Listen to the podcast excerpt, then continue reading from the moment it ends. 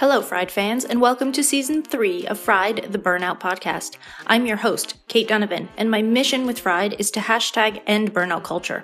On this pod, we end burnout culture by sharing stories of people who have been through it all and lived to tell the tale, sharing expert tips from the best of the best in the burnout and stress management fields, and sharing hashtag straight from Kate episodes full of my own expertise plus actionable steps to help you end your own burnout cycle starting today. If you're feeling burnt out right now and need more personalized guidance, I'm here for you.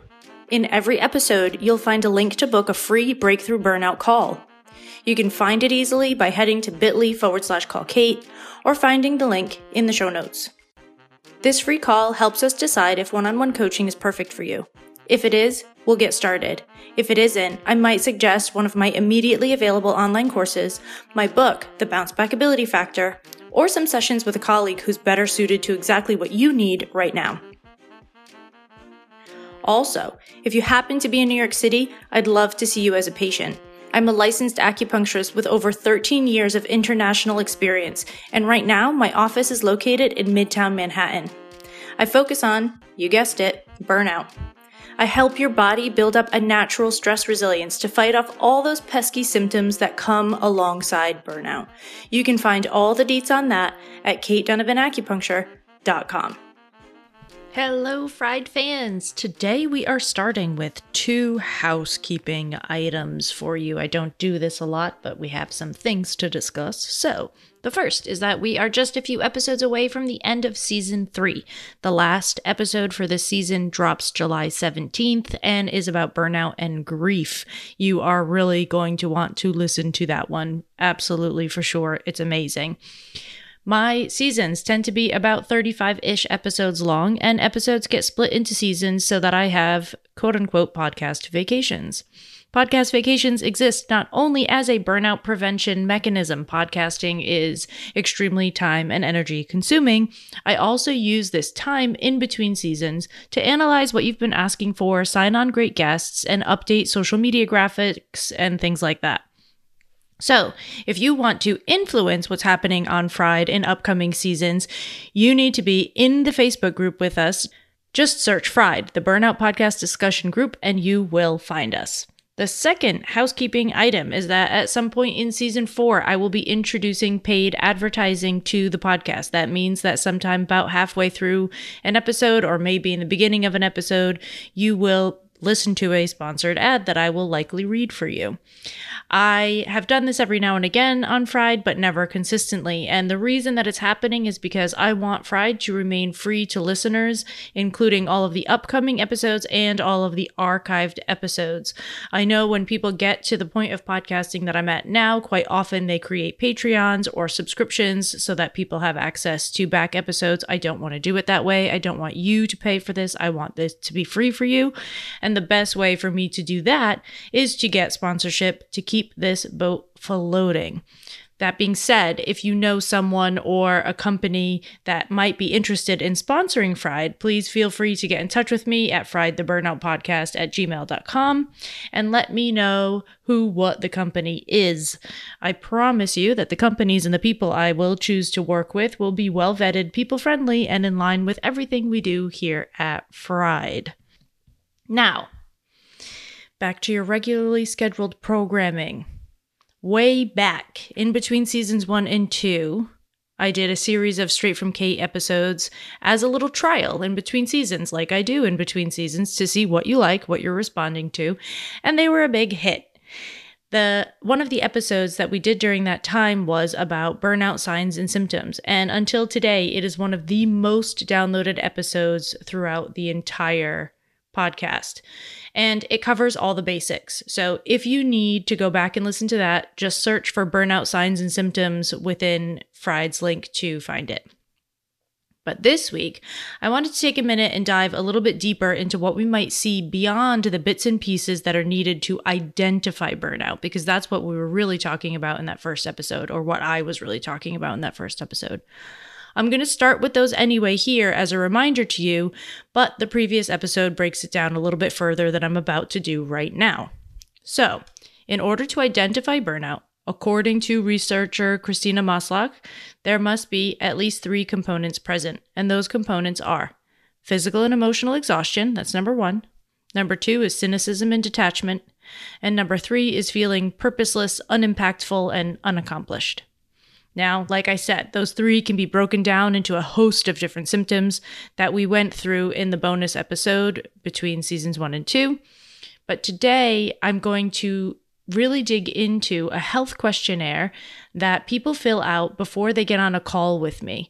And I'm going to tell you the exact percentages of the top 10 most common symptoms and then share a few off the cuff symptoms that show up occasionally and should be paid attention to. I want you to keep in mind that this is just a sample of the burnt out population. So I'm working with, I think it was 73 responses right? So this is a sample of the burnt out population. And everyone that filled out this form did so as someone who is self reporting feelings of burnout, right? So because burnout is not an official diagnosis, but simply, according to the World Health Organization, a quote unquote occupational hazard, we don't have a way of collecting data from people who are diagnosed with burnout. So these responses are from people who are self reporting as burnt out. So I just want that caveat to be clear. And I'm just going to start with number one. Headaches and migraines top the list only when combining the answers that people experience them frequently and or occasionally right when we put those two together we see that 93% of people self-reporting experience burnout also experience headaches and migraines at least occasionally 93% that is a lot, right? Next down the line comes overall body muscle tightness and inflexibility. 74% of respondents report this. After that on the list, we're going to find neck tension. 73% of people experiencing burnout report having neck tension, and this might explain the high headache and migraine reports. If everyone's necks are tense, it's logical that headaches and migraines will arise. This also tells us where we should focus should we want to help the body decrease burnout symptoms, i.e., why things like acupuncture are so useful. Ding, ding, ding. Pay attention to that. To no one's surprise, Next on the list is general digestive upset like bloating and nausea, heartburn, and indigestion. When we put those into a group of general digestive upset, that comes in at 68% of people surveyed. Another non surprise is that 56% of burnt out people are experiencing sleep issues ranging from insomnia, restless sleep, and easily disturbed sleep. If we continue right on down the line, 49% of people report having no no or low sex drive. No or low. So libidos are falling through the floor in about 50% of people experiencing burnout. 46% of people, and I was surprised by this one, not because I don't hear it frequently, but just because I didn't realize it was so much. So 46% of people reported shortness of breath and tightness in the chest. So this sort of like heaviness in the chest, tightness in the chest, shortness of breath. 46% of people. That's really a lot, I think. And 45 and 44% of people report foggy headedness and poor memory, respectively. Now, if we put in as an overall, as an overarching symptom, emotional disturbance and emotional discomfort, we get that reported in 95% of respondents. And in the 5% that's missing from that, there is 5% of the people that filled out the chart that simply did not answer that question at all. They didn't say that they were joyful. They just simply said that they they just didn't fill out that particular section. So I have no answer for them out of the 73 people that answered, two people reported contentedness. So that's two out of 73. So we're talking about, you know, really most people, 95% of people are noticing emotional disturbances. The most highly reported emotional states are anxiety at 68% and feelings of disconnect at 55%. I was really surprised that anger and irritation didn't come in higher. They came in at 48%. And I'm wondering if people don't want to self report anger because we have such a negative view of it in our culture. So they don't want to say that on charts. They don't want to fill in that, you know, click that button because they don't want to admit to that emotion. So I wonder if that's a true representation of what we're seeing or not. Because when I talk to people one on one, pretty much everyone is angry, which is interesting. So that list doesn't exist to scare you. I just want to increase the awareness of the system wide problems people are facing when they're burnt out. The burnt out among us are physically and emotionally in massive amounts of discomfort, and we don't have the energy to do anything about it. So when you're going to your doctor and you're describing all these things that don't seem connected, this episode might be a way for you to explain hey, listen, like my body is just depleted, and the, the depletions are showing up in these areas. It might give you a way to have a more clear discussion with your healthcare provider. So, in addition to these current top 10, which I'm sure will shift a little bit over time because the more people respond to the questionnaires and the surveys, the more precise we can be with data, but there are a few symptoms that have come up that could also be related to burnout that I've seen mentioned, you know, kind of more than once, but not super frequently. So the first one is hives, and this can be located anywhere on the body. Pretty frequently, they're on the neck and arms, but people have reported getting them on the body, on the legs, even in, on the scalp. So, in 7% of respondents, bodily hives were reported, and they often erupt when stress levels are higher. So, that's really interesting. This one, this second one, is actually a massive one, but it belongs to the category of menstruating people. It does not belong to everybody who answered the questionnaire. So I put it in a separate section. So, in menstruating people who answered this questionnaire, 78% of them complain of a variety of PMS symptoms ranging from mood swings to breast tenderness to constipation and diarrhea, gas, back pain, and fatigue.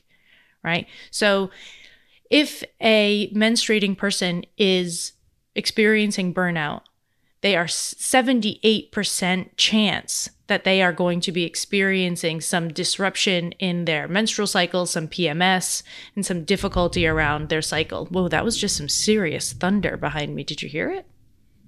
I wonder if it picked that up. I'll find out when I re listen. Next one on the list is hemorrhoids.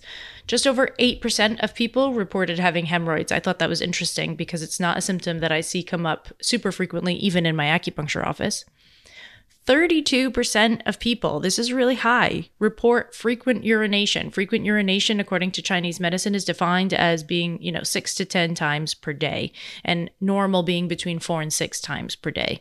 You know, I, but I was doing a detox recently and I was drinking as much water as possible, and I think I was peeing six times before noon. So, I think that this one is sort of a, a difficult one to quantify. But if you are not dr- like drinking a ton on purpose and you are going to the bathroom six to 10 or more times per day, and then again, it's waking you up at night, that could be a part of your burnout story. And the last thing that I want to talk about is a lot of mouth symptoms. So 5% of people report having a bad taste in their mouths, like their mouths just taste bad. That's a a clear symptom in Chinese medicine, not in regular medicine, but in Chinese medicine, that's a clear symptom and it's an important one. 11% of people have bleeding gums, and 23% say they have dry mouth. So that's actually quite a big number. So, as you can see, the range of symptoms that you can experience are from head to toe, from physical to emotional, and everything in between. This list is not exhaustive. I have literally heard it all over the years. Everything that you could imagine has been a part of burnout, I'm sure, at some point. So, if you feel like something is connected to your stress and your burnout, but your doctor doesn't seem to be listening, please know this. I see you and I believe you. And now I have a question for you. I want to know what were your predominant symptoms while you were burnt out? Or what are your main symptoms now during your burnout experience? I'd love to have this conversation over in Fried's discussion group that you can find on Facebook, which I will link to in the show notes. I hope you found this interesting, and I'll see you in the group. Bye. Thank